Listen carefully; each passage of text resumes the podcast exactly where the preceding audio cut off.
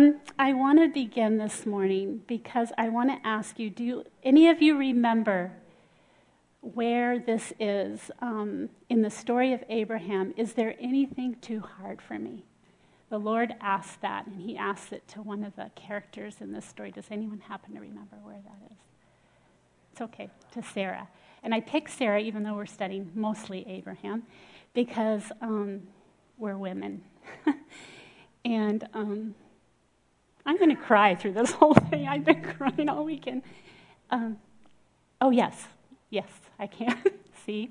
Um, but I loved that um, God asked me this Is there anything too hard for me, Lori? And the other thing that stood out to me in the whole story of Abraham is how many times God says to Abraham, Abram, I will. And that is something I want you to keep in your mind as we go through this story. And Sue did a lot to uh, explain the first chapters of 12 through 15. And as I, I've been studying Abraham, um, there's parts that I'm going to backtrack, just review over, because it's so important to this last piece that we're going to study. So there is going to be some backtracking a little bit. So we're just going to do a little review. And um, so let's see if I know how to do this. Yep, okay, keep looking forward. Okay, um, we're just going to review a little bit Abraham's background. We have to know that he was not a believer. He came from a family that worshiped idols all the way through his life. And they were specifically moon gods, and I want you to remember the moon gods. When God reached down into this pagan family in the Ur of Chaldeans, and he spoke to a man named Abram, and he commanded him, Get out of his country, leave all your family, all your belongings, and go to a land I will show you. He did not mention where, he did not give him a blueprint or a map. I don't know that he gave him any directions at all, but he said, Go. That's all Abraham had. This was the very first covenant that we actually get to watch God work all the way through to his covenant. This was the first covenant that pertains to the rule of God, which is absolutely unconditional, and it depended only on God, who obligated himself to in grace. And he did it through the declaration of, I will. Abraham is 75 years old. That's a good time to start with God. And we saw that in chapter 15. shucks, this is really hard for me. Okay. Um, then, as soon as he's called, um, there's some things that I think a lot of us missed I, I, in the first part, but he makes a lot of blunders. God said, Leave, go without anything and anyone, and he takes everyone. He takes his whole clan. He takes all his belongings. He takes absolutely everything. And if you actually watch with a map where he goes, he kind of circles around. He doesn't go straight. And he kind of messes up a lot. But God's patient. It doesn't change God in the least. But there's a famine in the land. See, did I already do that one? Yes, there's, that's under four, sorry. Um, there's a famine in the land famines seem to be a common thing where it turns our heads and we go straight to Egypt, to the place of where sin is. He goes down to Egypt, Egypt taking his wife. First thing he does is he's thinking of himself. He thinks, wow, how do I get myself from being killed? Ah, give my wife away to the Pharaoh. Ah, he can have sex with her. It'll save my life. So that's a man after God's heart. and um, so he does that doesn't change God's way in one, at one, one ounce. He just keeps going. So, God already at this point in time is, um, hold on a minute. Sorry, you guys, I am really hopeless at this part. I'm going to go back one. Yes. God is expanding his covenant already. He is taking the covenant he first told Abraham and he expands it. And he's making it more specific. Each time he re- reiterates his, his covenant plan for Abraham, he, he doesn't add to it, he gets a little bit more specific. And he expands his covenant to Abraham, saying he will give him land, he will make him a great nation, and he's going to bless Adam. I don't know how to make that scoot down, sorry. Marcia told me how to do it, but I don't think I did it right. Um, so Abraham's faith grows and deepens. And then we see something that comes on this, in the story with a person called Melchizedek. And in this chapter, we see, I'm not even going to talk about him, but we see that it was a huge encouragement to him. Melchizedek actually st- states that God is the Most High, and he is Lord over the heavens and the earth, which we see later on in that chapter, Adam saying this, Adam, Abram saying the exact same things. In fact, he's so convinced of it that he raises his hand to the Lord and he says, The God Most High. We don't see Abram doing this yet, the po- possessor of heaven and earth. And then something happens we see in his heart. He is tempted to take some belongings of another king, another head in Sodom. And here's what he says I have raised my hand to the Lord, God Most High, the possessor of heaven and earth, that I will take nothing from a thread to a sandal strap, and that I will not take anything that is yours, lest you should say, I have made Adam rich. Abram is beginning to walk in belief that God is the one who will lead and provide his life and future and promise. And this was a huge step for Abram that he could actually, in the midst of having very much, a lot of stuff, say, No, thank you. God is the one that's going to provide.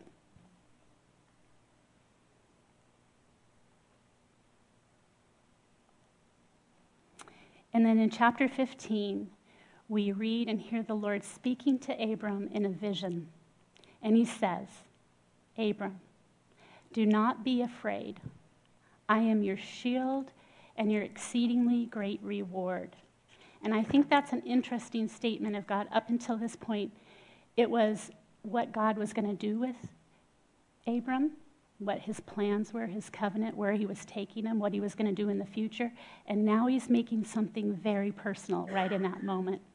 And this is the point I want to begin on. God had given Abram a bare promise that he would possess land and that from him there would be multitudes of people that he couldn't count, numerous as the sand and as the stars in the sky. But this promise was without one thing to show for it. Now he's 85, started at 75, now 85, 10 years later.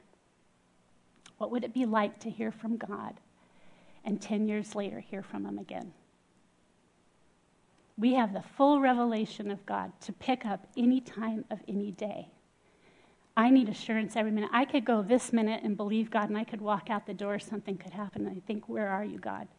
This guy had 10 years. We don't know if it was completely silent from God, but he certainly didn't have a written word, he had nothing except the stars in the sky and the sand on the ground. And so we see him 85 years. He had neither child nor land. What had God promised him? Both. So neither promise that God had promised was tangible or visible or had any expression at all. He could not say, Oh, look at all these promises God's given me, and look how he's fulfilled them. There wasn't a single scrap of evidence that God was going to keep his promise, not one. So now this is where So now this is where um, we are most of the time, or I should say I am, and see if you can relate to this. This is where I want to stop. I believe this is the challenge of most of my life. And I'm often just like Abraham, and we face this often. He calls me to believe. And I can tell you, if you could probably tell me, it would be much easier to live with the things that I can see rather than trust God for the things I cannot see. And that is the biggest challenge. In Hebrews 11:1, it says, Now, faith is the substance of things hoped for, the evidence of things not seen. In 2 Corinthians 4:18b, while we do not look at the things which are seen, but at the things which are not seen, for the things which are seen are temporary, but the things which are not seen are eternal. Now, can you imagine this man who God plucked out of a very pagan, um, idol worshiping community? And he's taking him on this journey in the school of faith. He's learning to believe and trust God, just as we are, no different than we are. What a wonderful God that this is a school of faith and that we didn't have our final exam when we were first called to Him. Um, I feel like this is crucial to go through, even though these are in chapters that we've already studied, because I think it's going to lead um, Abram to the final point, which we are going to talk about later. When God says, Do not be afraid, Abram, I am your shield, your exceedingly great reward, he comes to strengthen Abram because he is faced with the most common and central temptation, I believe, that even us 21st century Christians are faced with. That we doubt that the God is infinite goodness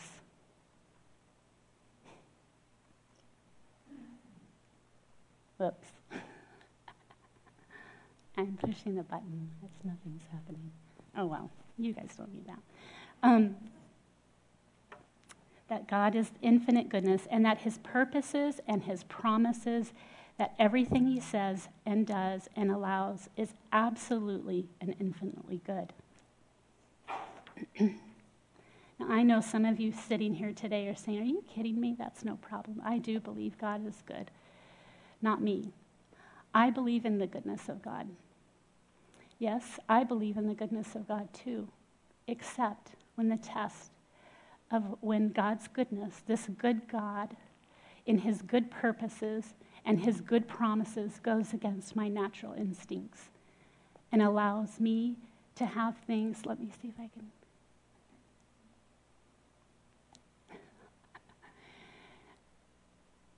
Okay, I don't know where we are on this part. Sorry, guys. Allows me to go through, through things that beat me down or that I no longer want to be dealing with or where I cannot see any hope. There we go. Thank you. or when I'm unable to see the direction I'm supposed to be going into, or I have a broken heart, or I'm discouraged, or God's word falls flat on my heart, or God's silent, or family and friends that I'm closest to disappoint me. And maybe the last straw is when my church disappoints. And all of us I know sitting here can claim that God is good until we're right in the middle of it and our eyes are blinded by our circumstances. I want us to turn in our minds to Genesis 3 and remember that the original temptation in the Garden of Eden, this is where Satan got leverage. God isn't really good. He set you in this garden and he's told you, he's restricted you, he's placed walls around you. He's not good at all. Do you guys remember that? Not merely would they doubt his word, but they would doubt his infinite and absolute goodness, the original sin. I can feel the grit of that. At that moment, Adam and Eve had the chance to look back into the face of God and trust his goodness. But instead, like me, or maybe you, we believe the tempter rather than the sure promise of God. So we find Abraham in a similar situation. He's faced with a situation that's been years since I last heard God speaking. God, who has given me these promises, but who has given me absolutely no evidence that he's keeping those promises. Can I believe the God of absolute and infinite goodness? Are all his purposes and plans nothing but undiluted goodness towards me on his part? Abram is about to wrestle with God, asking two questions God, what will you really give me? And God, how will you keep your promise? He is now 10 years older, and in Genesis 15 6, Abraham believed the Lord, and he credited it to him for righteousness, or he counted it to him as righteousness. So Abram trusted in the Lord's promise through faith, and he was accounted in right relationship to God. This was the point at which God said, I am now accounting you as righteous. I'm putting you in the right place with me, which is a cool way to think of it. And God preached the gospel to Abraham beforehand. Isn't it weird to think that the gospel was in the Old Testament? I didn't know that. I have to tell you. I went a long time as a believer thinking there's the Old Testament and the New Testament. The New Testament is the gospel, the Old Testament is just rules, and people had to live by the law. That's just not true. I put Jesus in the New Testament and not in the Old Testament. Where was he in the Old Testament? Did he just disappear? He was there from the very beginning and was there in every moment, around every character, and we'll, we'll discover that. So then, those who are in faith are blessed with believing Abraham. So God gives assurance by sending him out into the night sky. Interesting that he sent him into the night sky. What was he before? He was a moon worshiper, a moon god worshiper. Isn't it like God to take something of our sin and redeem it and turn it into something different for his glory? So he lets him look into the sky again, this time looking at the stars and counting them. What a good God. And he says, so that he could believe that the God who could do anything, that was nece- what was it necessary in order to bring him blessing? Abraham, is there anything too hard for the Lord? So everything, so every time at the close of each day, Abraham could step outside into the darkness of the sky and gaze where he always gazed before but this time remembering that the stars were the promise of the many blessings and covenants that God had promised him. and through trusting in this promise of God, he was accepted and became a friend of God in a free flowing relationship before God. But how could this really be? This is Old Testament. How could it be? How could trusting in the fulfillment of the promise enable sinful Abram the accounted righteousness from God? I asked that. I wanted to know that as I was starting to study Jesus in the Old Testament. And in Galatians 3:16 we're going to keep going. We are given the answer.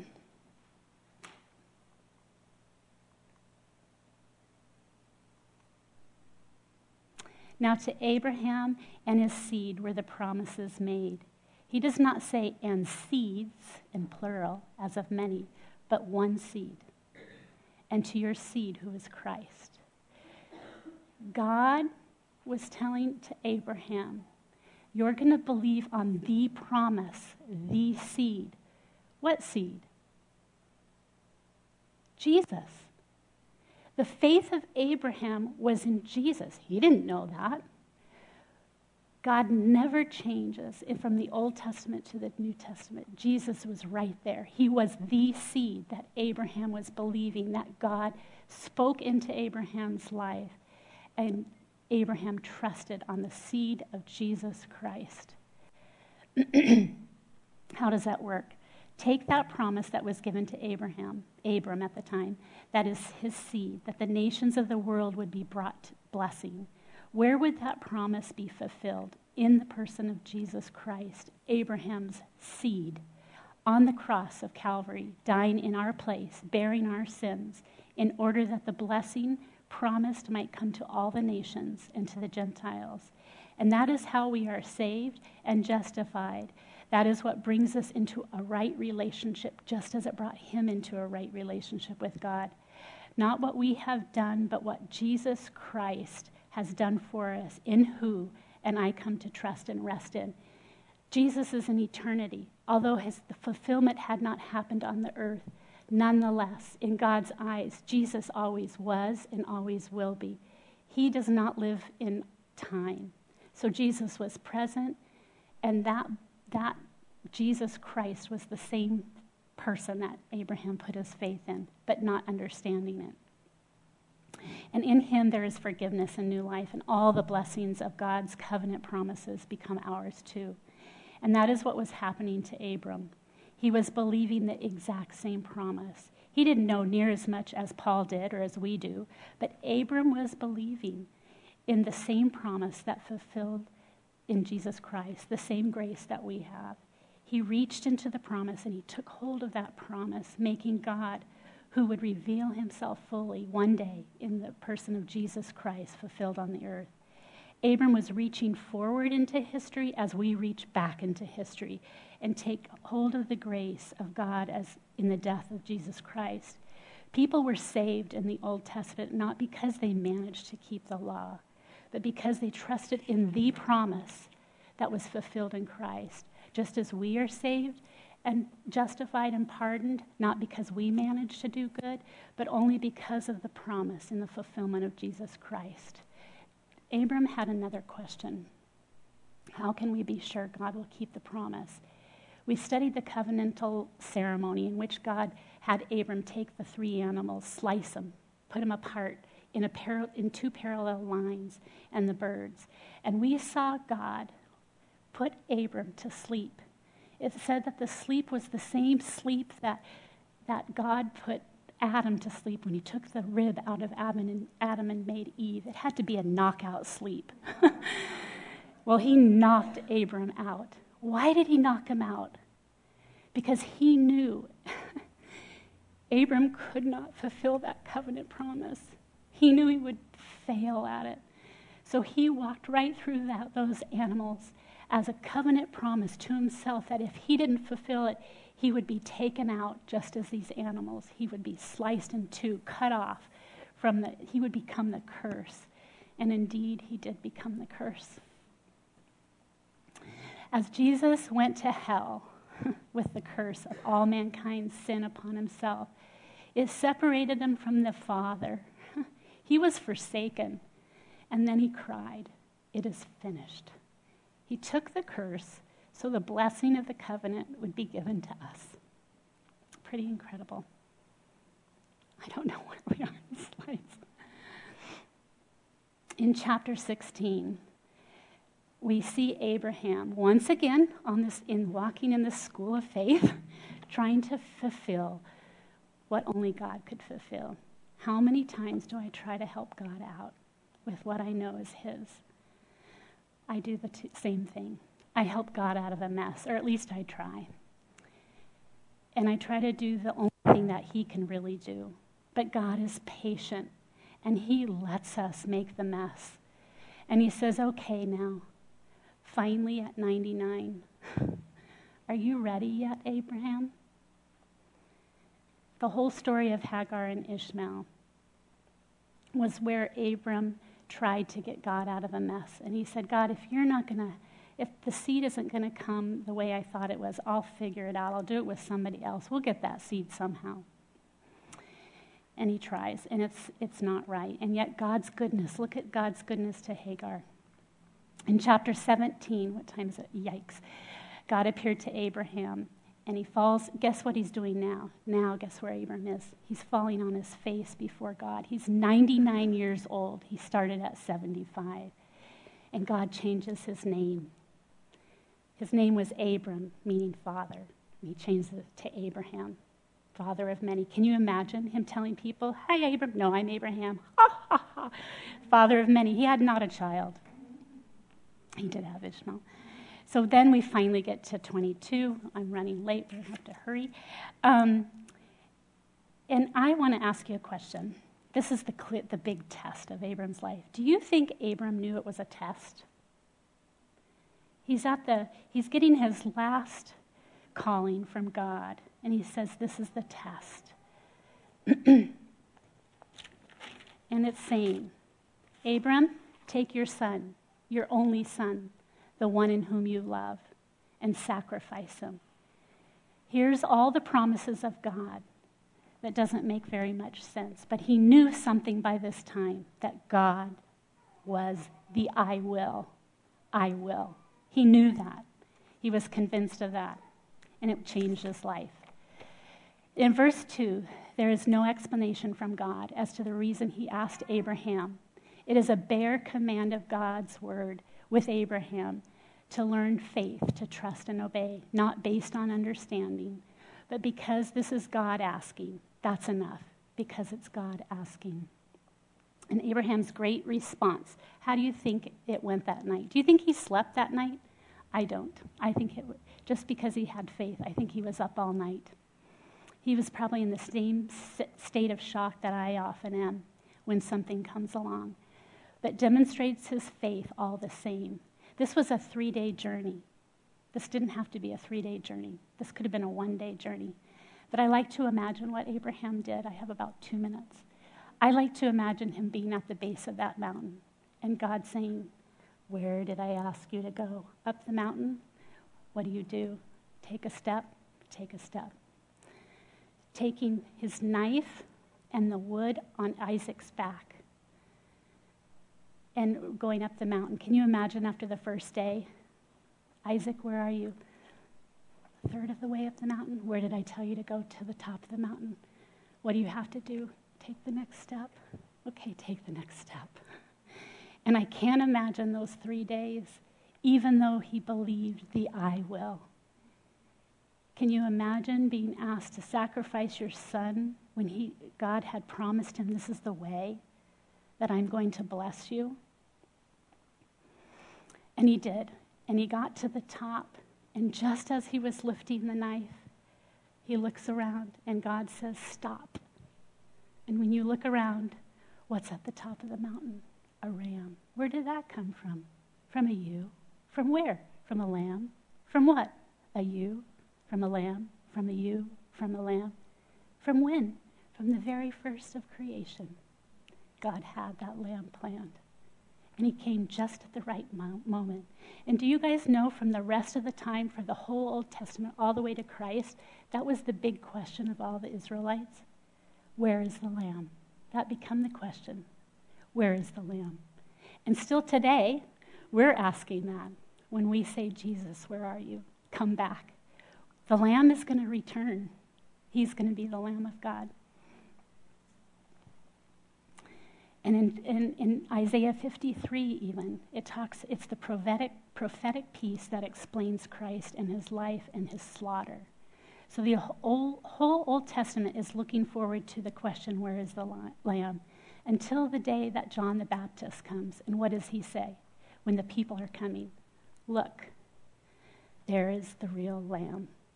So the lamb is always in their sight for looking for the lamb, the glorious provision of God. Why would God do all this? Because the Father in heaven would lead his son through, through Jerusalem and up that same mount that Isaac was brought to, the very same mount. He goes up to the mountain with the cross on his shoulders, just as Isaac took the wood on his shoulders, with his father, just as Isaac went up to the mountain with his father. And who carried the knife? God. Who carried the knife up the mountain with Isaac? Abraham. In Romans 8:32, God did not do what Abraham did. He did not spare his own son. He delivered him up to the cross for their salvation. The father says, Will you go? And the son said, Yes, give me the cup. I will. The New Testament is, the, is in the Old contained, and the Old Testament is the New explained.